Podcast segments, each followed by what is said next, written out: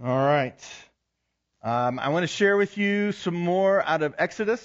Uh, and let me just reiterate why we're doing this story of Exodus.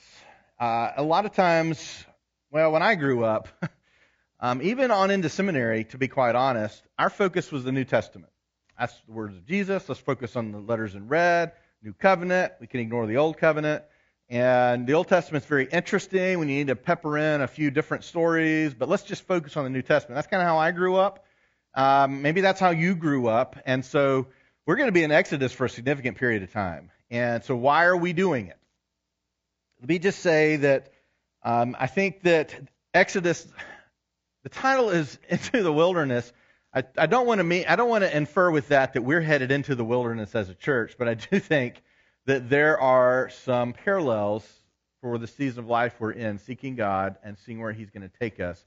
And as I've, I've challenged us with over the last few months, not just thinking about 2023 or even 2019, a lot of people are still trying to get back to 2019, but, but instead 2030, 2040, 2050, where, where are we going? Where is the church universal going? Where are people today? What does it look like to follow God when there's such rapid change in the world and in expectations and how we spend our time and um, where we spend our time, where we work, how we work? I mean, there's just a lot of change happening in the world around us. And I found in following God, whether it, it's starting a church or starting a business or what do we do? How do we parent? You know, how do we how do we deal with issues in our marriage? It, it really is. I, it would be nice to have a burning bush that just said, okay, here's the, here's the right choice. It's burning and we can see it. But so much of life, you know as well as I do, is seeking what is the wise thing to do here and then taking a step and hoping you were right.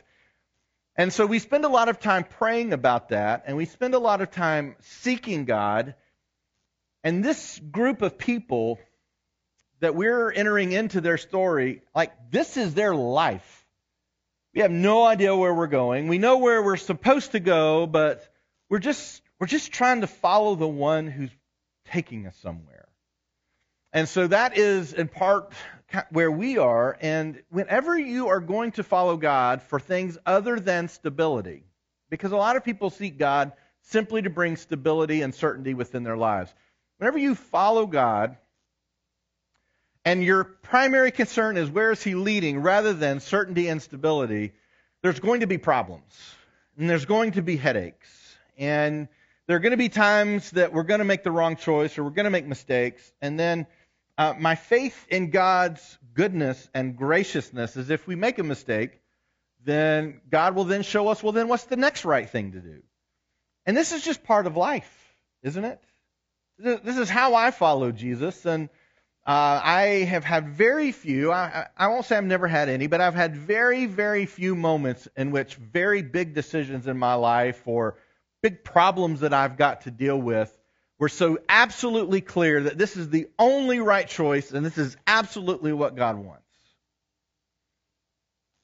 And so a part of, excuse me, a part of following God is being uncomfortable with some uncertainty.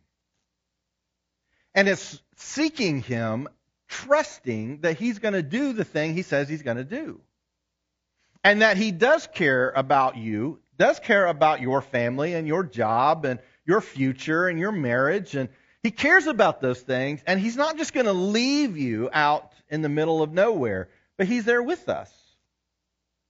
But part of coming to that reality and following God requires a broader understanding of Scripture than we will get simply reading the four Gospels.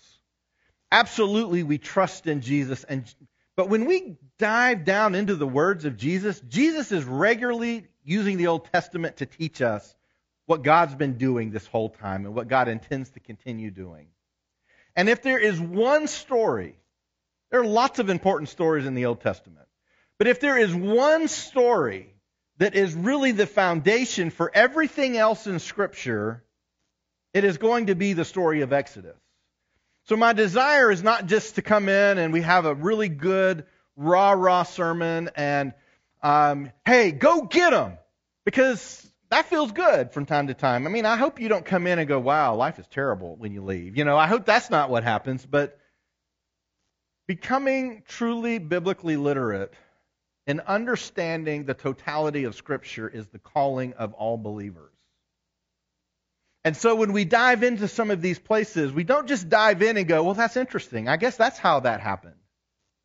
But instead, as we did when we went through Genesis, we begin to see that God is actually teaching lessons that are not just relevant to us today, they are necessary for us today.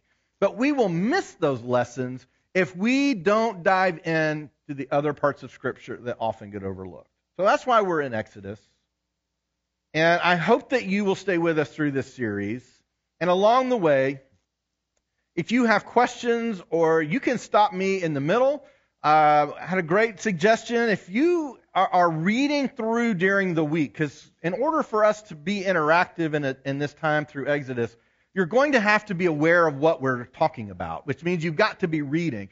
If you read something, and you will in Exodus, and you're like, oh, I don't know about this. What is this all about? Send me an email. Send me a text. Call me. And I will try to include that in the following week of when we're talking about that topic. Excuse me. But if there's something while I'm talking, you just, you just want to interject, you are welcome to do that as well. All right? So, be praying for our church, be praying for where we head from here. Um, I don't say this often. In fact, in the 15 years that Journey has been a church, I, I don't know that I've ever said this. Maybe I have. If I have, it's been once or twice. It does feel like there's a tremendous amount of, of spiritual warfare going on that we feel in lots of different places. And so, uh, you know, sometimes we kind of get excited about that and we go, well, if there's spiritual warfare, then God must be doing something big. Well, I do believe God is doing something big. But spiritual warfare sometimes is hard. And I do wish that you will pray for our leaders, pray for our church, pray for their church, um, and that we will seek to see what God wants us to do from here. Okay? All right, I'm going to do something really quick. Thank you, Jimmy. I'm going to do something that's not going to be really quick. I got to quit get talking about time when it comes to sermons because I know you don't believe me. But I'm going to try to cover less each week over the next few weeks. Today, I really just want to share with, catch you up where we have been, and I want to share with you the five objections of Moses to leadership. Um, and then I want to wrap up with what is probably the most important thing that happens in that section, which is God revealing his name and why that's important to us today. All right? Um, so if you have your Bibles, you want to open to Exodus chapter 1. Um, we're going to go through Exodus chapter 4 today, um, although we're going to do a lot of skipping around. As I shared the first week, there are three movements through Exodus. There's a, a movement of liberation that is through Exodus chapter 13, verse 16. There's another movement um, which is about covenant um, which is roughly from the Passover to the Ten Commandments, which is Exodus 13, verse 17 through about chapter 24. And then there's a third movement in Exodus that is simply about the tabernacle, and it's really the giving of the Ten Commandments to the end of the book, chapters 25 through 40. The chapters and verses did not come with the scrolls of the original scriptures. We added those later, um, but when we go back and we look at the scrolls in their original languages, there are three collections of stories, and we're in the first one, which is the freedom or liberation uh, of this group of people that come from the line of Joseph who have been um, enslaved and abused. Uh, but I think it's important for us to remember why this story is even here, um, and also several things that point all the way back to Genesis already. We talked about the fact that there was a crafty and oppressive ruler um, in Egypt, and um, that was a problem. A new king, the king that was Pharaoh when Joseph was in Egypt, he saw that when you bless God's people, God blesses you. And a period of time goes by, and it says all of those generations passed away. And a new king came in. It says in Exodus 1 8, there arose a new king over Egypt who did not know Joseph. And he said to his people, Behold, the people of Israel are too many and too mighty for us. That is the whole point of this story Pharaoh sees they are growing, and he is afraid they are going to overpower them as a nation. He says, Come, let us deal shrewdly with them, which, depending on your translation, is the word craftily. Same word that's used of the serpent. And so we, are, we have the introduction of another serpent figure right up front in the story, in the character of Pharaoh. And he is one who is not just doing the testing like the serpent did in Genesis, but he's also being tested himself.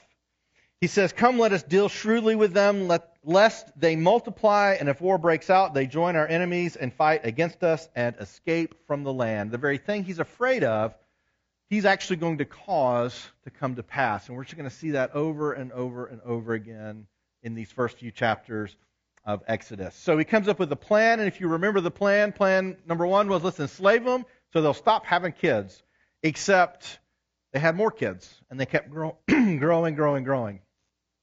Second plan was listen let's two midwives, and whenever the boys are born, we'll have those midwives kill the babies and just say, you know, I don't know what's happening here, but somehow kill the babies. And the two midwives said no. And instead, they delivered the babies. and when Pharaoh said, "Hey, why are all these little boy babies alive?" They said, "Hey, we don't know. These these these uh, slave women. I mean, they just as soon as they go into labor, they have a baby. I mean, we can't even get there in time to fulfill your wishes. But in all honesty, they're just refusing to believe Pharaoh and they're choosing to believe God, which is a little bit of a an Eve figure Except this time, rather than listening to the crafty snake, they listened to God. And if you remember one of the first questions that we discovered in the story of the fall, God is walking through and he asks two very important questions that are important to us today. One is, do you remember? Where are you? And what was the second one? Who have you been listening to? Which is such an important question in our lives. And so they chose to listen to God rather than listen to Pharaoh. Um, and then after that doesn't work, they they continue to grow. He says, well, "We're just we're just going to throw all the male children into the river," which is going to set up the rest of the story. And when we come to the river of blood, and we come to the destroyer that comes to, as the final plague, that is all pointing back to the moment in which Pharaoh said, "I will stop this by killing all their children and throwing them in the river." all their male babies. So it backfired, it didn't work. We talked about last week the burning bush and this incredible reality that when Moses is born, he is put into, your translation probably says a basket of reeds, uh, but the word there is only used twice in all of the Bible. It's the word for the ark. And the only other place that that word is used is the ark of Noah. And so we have this kind of recreation story that's coming through. We talked about the burning bush last week, and the burning bush possibly representing Eden. Uh, we have a flaming sword, we have a fire, we have a tree, all images of Eden after they left Eden. And then today we come to the place where God is going to call him and here's what I'd like for you to listen to as we go through this. I would like for you to listen to the objections of Moses because I will tell you, I believe God is still calling us to do great things. And I believe all of the objections that we have, or that he had, we still have. And some of you in this room may be objecting to something you feel God is saying to you right now, and you need to hear how God responds to Moses and his objections. In Exodus chapter 3, verse 7, God hears the cry of the oppressed. It says, The Lord said, I have surely seen the affliction of my people who are in Egypt and have heard their cry because of their taskmasters. I know their sufferings, and I have come down to deliver them out of the hand of the Egyptians and to bring them up out of the land to a good and broad land, a land flowing with milk and honey, to the place of the Canaanites, the Hittites, the Amorites, the Perizzites, the Hivites, and the Jebusites. If you ever have a moment when you are just crying out, and you question, does God hear my cry? Part of the point of this story is when we represent God around the world, we represent God with the people we work with, we talk about God in our children's ministry or youth ministry or small groups, or when we sit down and read Scripture, we look at people that are different from us. We look at people that reject Christ altogether. We remember that at its very core, in the beginning of this, this story, there is a cry, and God hears it. God hears the cry of the hurting and the oppressed. Now, Jesus is later going to say this very specifically. It's very easy to say, well, yeah, because that's the Exodus story. And yet we'll read in Luke 4 that Jesus is going to say, I have come to free the captives. I have come for the oppressed. I have come for the sick. I have come for the blind. I have come to declare the, this is the year of the Lord's favor. Because this is all a story about liberating the oppressed. We'll talk about that. I want to wrap up with just that thought in a few minutes. But I want us to know right up front that when you are crying out, no matter what it's about, God does hear that cry.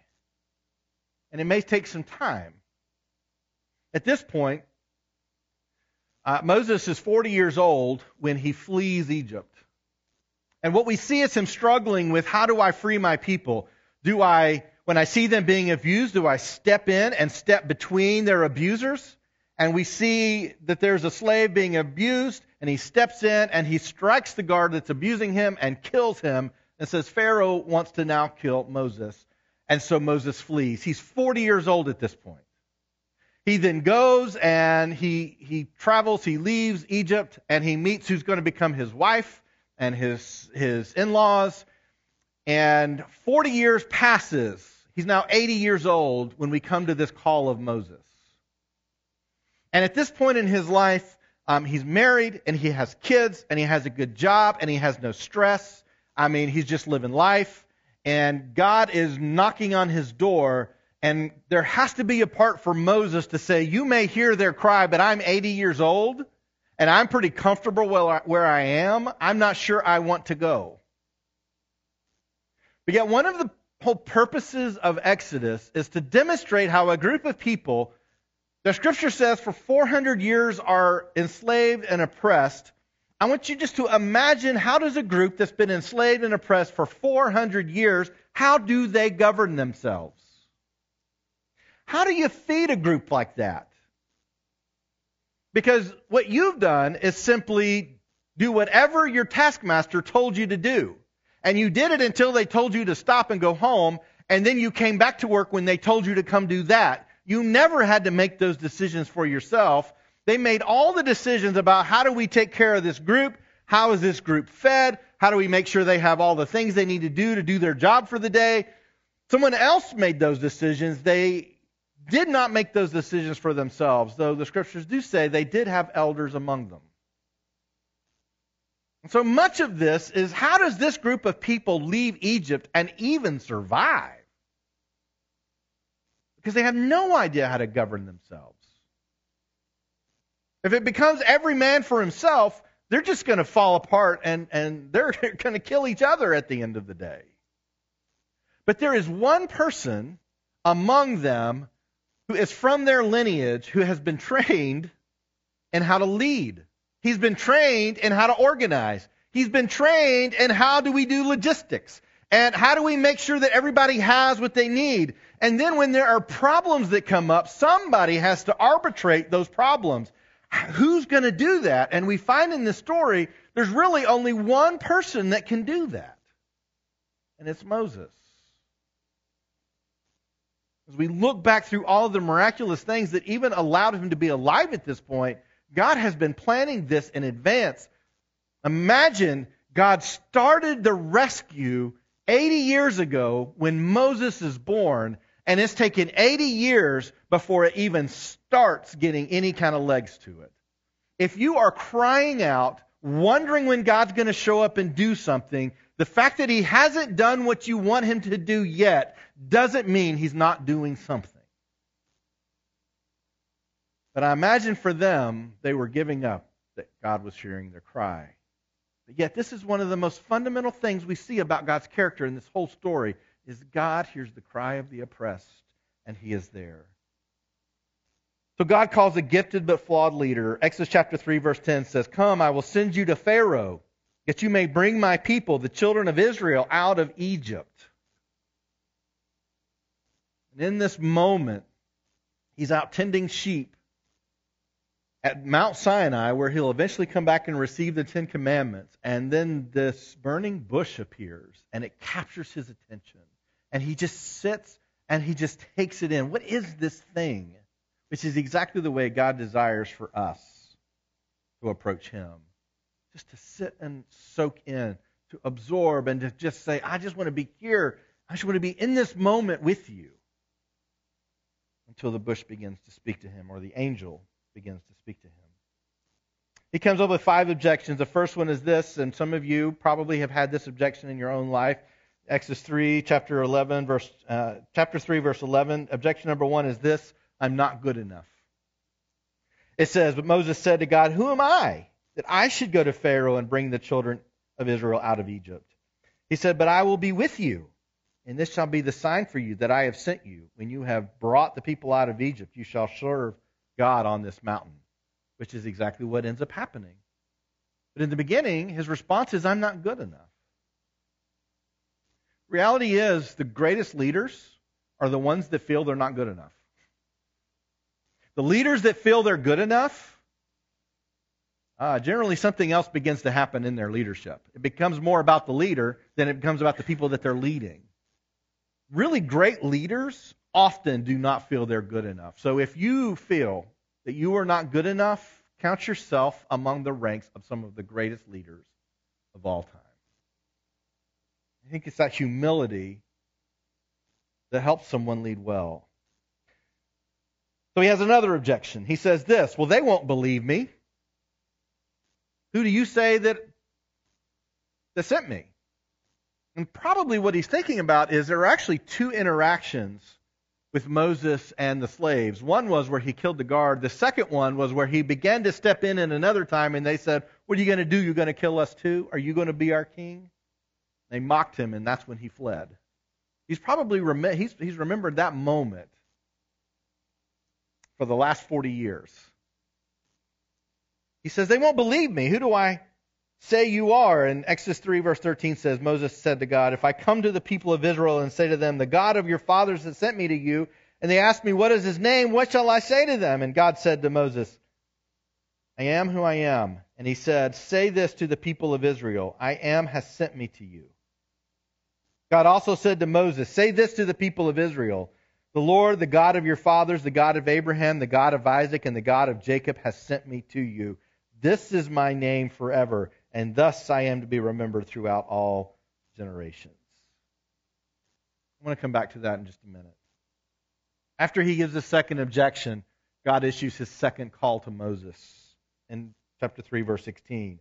He says, Go and gather the elders of Israel together and say to them, The Lord, the God of your fathers, the God of Abraham, of Isaac, and of Jacob, has appeared to me, saying, I have observed you and what has uh, been done to you in Egypt and I promise that I will bring you up out of the affliction of Egypt to the land of the Canaanites, the Hittites, the Amorites, Perizzites, the Hivites, and the Jebusites, the land flowing with milk and honey, and they will listen to your voice. They will listen to you. And you and the elders of Israel shall go to the king of Egypt and say to him, The Lord, the God of the Hebrews, has met with us, and now please let us go three days' journey into the wilderness, that we may sacrifice to the Lord our God. Which is interesting this is actually what God first says and what Moses is going to say to Pharaoh the first time. Not, we want you to let them go. Let them go for three days to worship and to sacrifice. That's the initial ask. Just three days. Just let us go for three days. The Lord the God of the Hebrews has met with us, and now please let us go a three days journey into the wilderness, that he may sacrifice to the Lord our God. But I know that the king of Egypt will not let you go unless compelled by a mighty hand. So I will stretch out my hand and strike Egypt with all the wonders that I will do in it. After that, he will let you go. And I will give the people favor in the sight of the Egyptians. And when you go, you shall not go empty, but each woman shall ask of her neighbor and Any woman who lives in her house for silver and gold, jewelry, and for clothing, you shall put them on your sons and on your daughters, so you shall plunder the Egyptians. This is second call. And so Moses' response to the second call is a third objection. You know, at some point you begin asking the question when is God going to give up on Moses? And maybe you've not come to that point where you've asked that question yet. Instead, you've asked the question like this Three times now I've messed up. God's going to abandon me forever now, probably. And even though Moses kept giving objections, God kept calling him. Even though we keep making mistakes, God doesn't give up on us. There is not a place in which God says, I'm done with you. There's a place we say that. There's not a place that God says that. So, objection three, they still won't believe me. He says in chapter 4, then Moses answered, But behold, they will not believe me or listen to my voice, for they will say, The Lord did not appear to you. And we're not going to talk about this today, but he then gives him basically three signs in which he's going to prove that God is with him. And the first one is he's holding a staff. He says, Throw your staff down. And when he throws it down, it becomes a snake. Then he says, Reach down, grab it by the tail, and it becomes a staff again. Uh, you know, if you know the story, that's going to become important later. Then the second time, he, he says, Now take your hand and stick it in your cloak. And when you pull it back out, it's as white as snow. It's leprous as white as snow. This terrible skin disease. He says, Put it back in your cloak. He puts it back in his cloak and he pulls it out again and it's whole again. He says, You will do these things in front of them. They will believe you. Sometimes this is my biggest problem. The times in which God has done something over and over and over and over again, and I still say, But God, are you sure? Does anybody else have that problem? Like I see it. It happens. Something will happen, and I'll be like, uh, Mark, you need to remember this, and you need to stop asking God if He's going to do something because He. It's so clear He's doing something, and yet when the next thing comes, I'm like, God, I, are you going to I'm not sure I can trust. I just say if we didn't have a merciful, gracious God, He would not give any of us another chance. Not Moses, not me, not anyone. He is a merciful and gracious God. The third thing, if that doesn't work, he says, if the your hand out of your cloak doesn't work, the staff turned into a serpent doesn't work, then take some water from the Nile, just pour it on the ground, it's going to become blood. All of these things pointing to some of the plagues that are coming later. It's going to turn to blood if they don't believe you at that point. And after that happens, they will absolutely believe you. So there are three things that I'm going to give you. And he sees them. It happens right in front of him. And how does he respond? Objection number four. I can't lead anyone. I'm not a convincing speaker. Sometimes I like to say, I don't talk good. Verse 10 it says, Moses said to the Lord, O my Lord, I am not eloquent, either in the past or since you have spoken to your servant, but I am slow of speech and of tongue. And then the Lord said to him, Who has made man's mouth? Who makes him mute or deaf or seeing or blind? Is it not I, the Lord? Now therefore go, and I will be with your mouth and teach you what you shall speak. I find this over and over and over something we see in the church. There's a need for someone to invest in others, whether it's in leadership or service or being a teacher or a helper. But I'm not good at it. I don't know enough Bible. I don't talk good enough.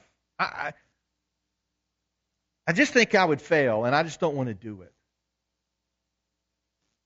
You're not alone if you feel that way.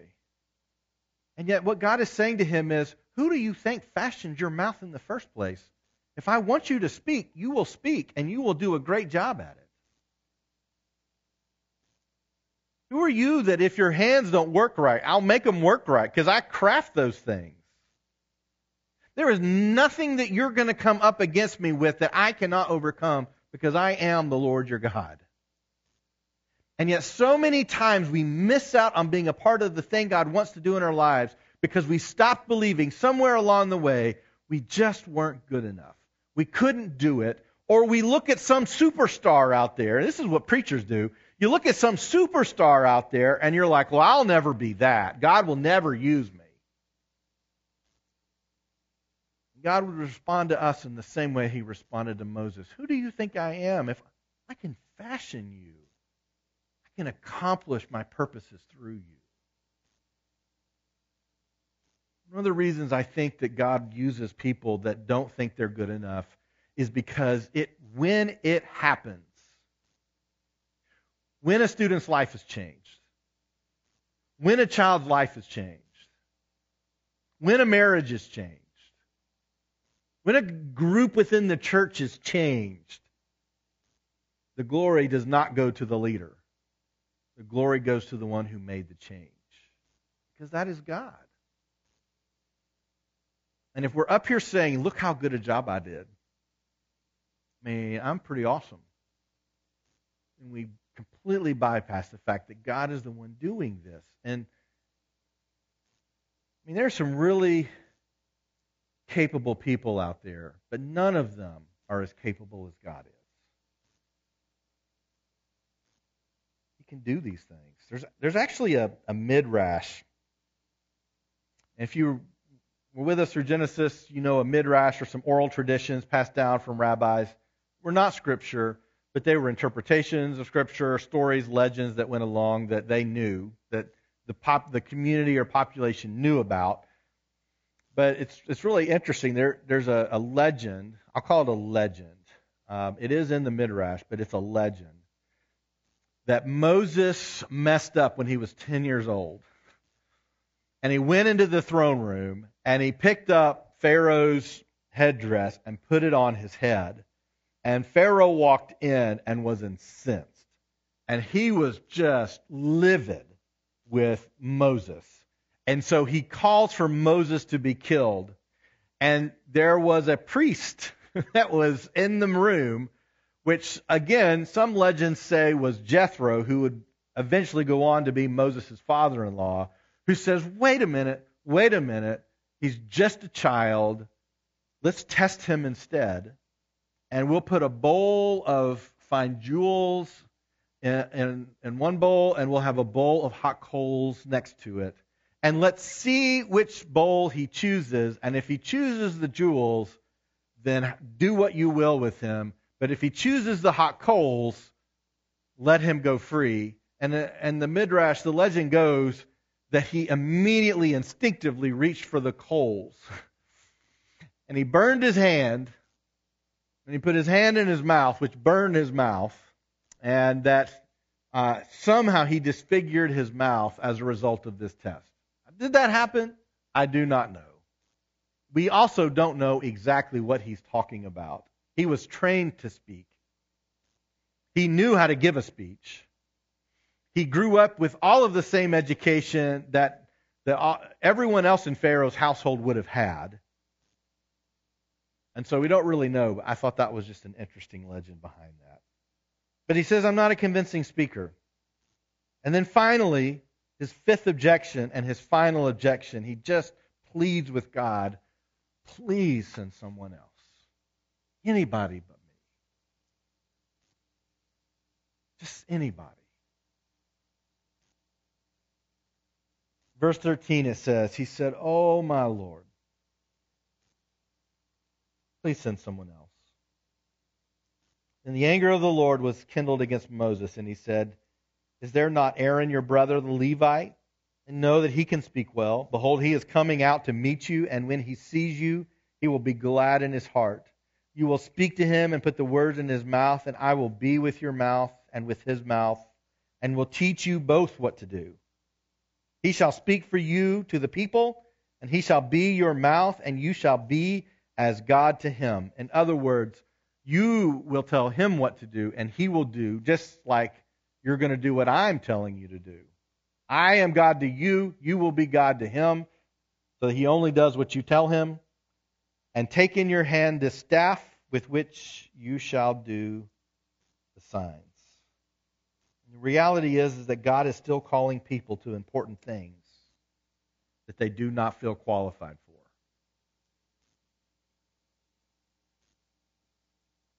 God is calling you to do things that you do not feel qualified for. God's goal today is the same goal when this story began. We can back up to the story of the Tower of Babel. We can back up to any of the stories in Genesis, and it is the same. I intend to redeem the world through a people. He first made that promise to Abram. He reiterated, reiterates that promise to Moses. Jesus will again reiterate that promise to us. I am redeeming the world, and I am demonstrating I am the God of gods. I am the King of kings. I am the one who will give you life and give it to you abundantly. Everyone else wants to take from you. I want to give to you. And a lot of us still object to being used by God. We were at Jake's graduation yesterday. He graduated college. We're super proud of him. And yeah, we've got uh, at least one other grad. I'm not sure how many graduates. How many other graduates we have in here? Ben's graduating. Not, over, not yet. I think it's just Ben. Will graduate from high school. And the the president of the UT system said uh, he gave a speech, and it was I told Jake after it was really hard to listen to a speech, but he had some really great points. Um, he said, never stop dreaming. And he said a person is not old until they have more accomplishments in their past than they have dreams in their future. And I think that is so true of us as followers of Jesus that we dream about God fulfilling his purpose in this world until we draw our last breath. And that we should have great dreams ahead of us. And so as we come to this place of whether it be change for our church or change in your life or change of a job or, or, or, or plugging in in a ministry that you never thought you could do before or or I'm going to read the Bible all the way through. I've never done it. I never thought I could do it, but I think I can do it. Start believing for bigger things. Like you'll never get to the life that you yearn for by not believing in bigger things. And sometimes those bigger things are, a, are, are, are you know, getting a raise or getting a, a new job, but but for us, all of those things have to do with God wants us to be His people in this world to demonstrate He is real. You can do great things if you believe. And it has not come down to the, the lack of God willing to call, willingness to call or to empower. It often comes down to our unwillingness to believe and to follow. And if we are people of faith, we are not afraid of big things. And if we are people of faith, we don't look around at all the problems and go, there's just too many of them. Instead, we say, God, if you are drawing us, we will come with you. I do know that, at least as it relates to our current place as a church, we still are determining what that is. But once we have determined, then we go, we follow. And if that's to stay here, or if that's to go there, or if that's to go somewhere else, go where He calls us because God still does big things. Not so we can go, look at us. So the world will go, look at God. Look at Him. I want more of that. I see that happen in my own life. This is what I want to leave you with. We jump back to Exodus 3, verse 13. Who is this God that does these things? It says, And Moses said to God, If I come to the people of Israel and say to him, The God of your father has, has sent me to you, and they ask me, What is his name? What shall I say to them? And God said to Moses, I am who I am, which is really a kind of crazy thing. If I walk up to you and say, Hi, I am, what are you going to say? You are what? right? I am. You are what? I mean, I don't get it. This Hebrew word is the word that means to be. Depending on the parsing of the word, based on its, you know, what person is it's in, and, and whether it's present or imperfect or past, it can mean different things. But at its core, it means to be. And what he's saying is, tell them, tell them, I am. I am being. In this particular form, in the use of this Hebrew word, it's talking about a future participle, which means I am and I will be and I always will be. What he's trying to say is, I am being. And, and my being is not dependent on anything or anyone else. I just am. While you and I, we, we can find our being out of someone like in our parents, or we can say my I am because of my upbringing or my career or my training or my education. God is not saying I am because of something else. I just am. And so we, do we approach him as if he is? We begin to ask the question, well, he is what exactly? You'll spend your entire life following Jesus, asking the question, He is what? I am what? Like it draws you in. Scripture draws you in to say, you cannot just stay here at this means I am. Oh, I am. Okay, interesting. No, you are what? That's the question he's wanting us to ask. And we begin to ask that question. We begin to ask about some of the secrets of the universe, not simply how is this word conjugated. Yes.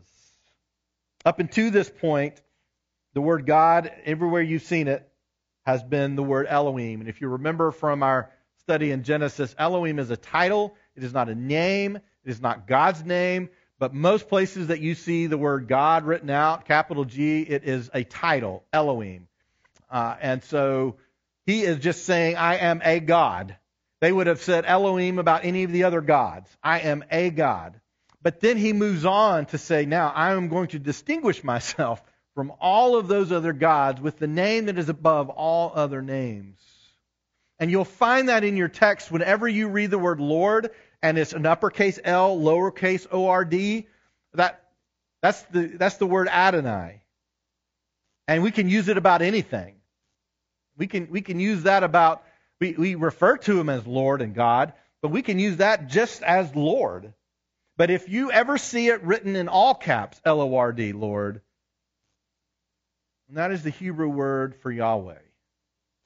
Somewhere around 400, 500 BC, uh, the Jews stopped saying it for two reasons. They said, for one, it's the name above all names. It is so sacred, it should not be spoken.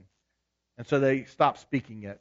And instead, they began referring almost exclusively to him as Elohim, or simply writing out the, the consonants of Yahweh. Or sometimes you'll find it big G dash D. They take the O out. Because they, for them, it doesn't matter. We can call him Elohim, but he is the God, the only one that matters. They had such a high regard for his name that to this day, observant Jews won't speak it what we find in his deliverance of his name, he says, Say to the people of Israel, The Lord, the God of your fathers, the God of Abraham, the God of Isaac, and the God of Jacob has sent you. He says, This is my name forever, and thus I am to be remembered throughout all generations. It is the name Yahweh. One of the things that we see in this story, the character of God, is that Jehovah, that Yahweh, is the God of liberation, the God who saves. This is who He is. He is the God who saves, He is the God who liberates. The story of the Exodus is the story of humanity starting over with a new chance to be the remnant that sets the whole world free. We saw it in the flood story, we saw it in Abraham's story, we saw it in Joseph's story, we see it in the Exodus story. We will then see it later in the story of Jesus. I'm going to use a remnant to set the world free. In the New Testament, Galatians chapter 5 verse 1 says this about rescue. This is Paul referencing Jesus. He says, For freedom, Christ has set us free. Stand firm, therefore. Do not submit again to a yoke of slavery. He's most likely referencing Jesus in John chapter 8, verse 31. Jesus said to the Jews who had believed in him, If you abide in my word, you are truly my disciples, and you will know the truth, and the truth will set you free. He is a God of liberation. If you are here today in a, in a moment of bondage, He is the God of liberation. He is the one who wants to set us free. But not just us in this room. His desire for the whole world to be set free, to use us in part of doing that. I want to pray with you, and then Scott and Ken are going to come up, and they're going to serve communion if you would like to take communion together. Um, we'll do our offering song at the end, and then we'll be dismissed.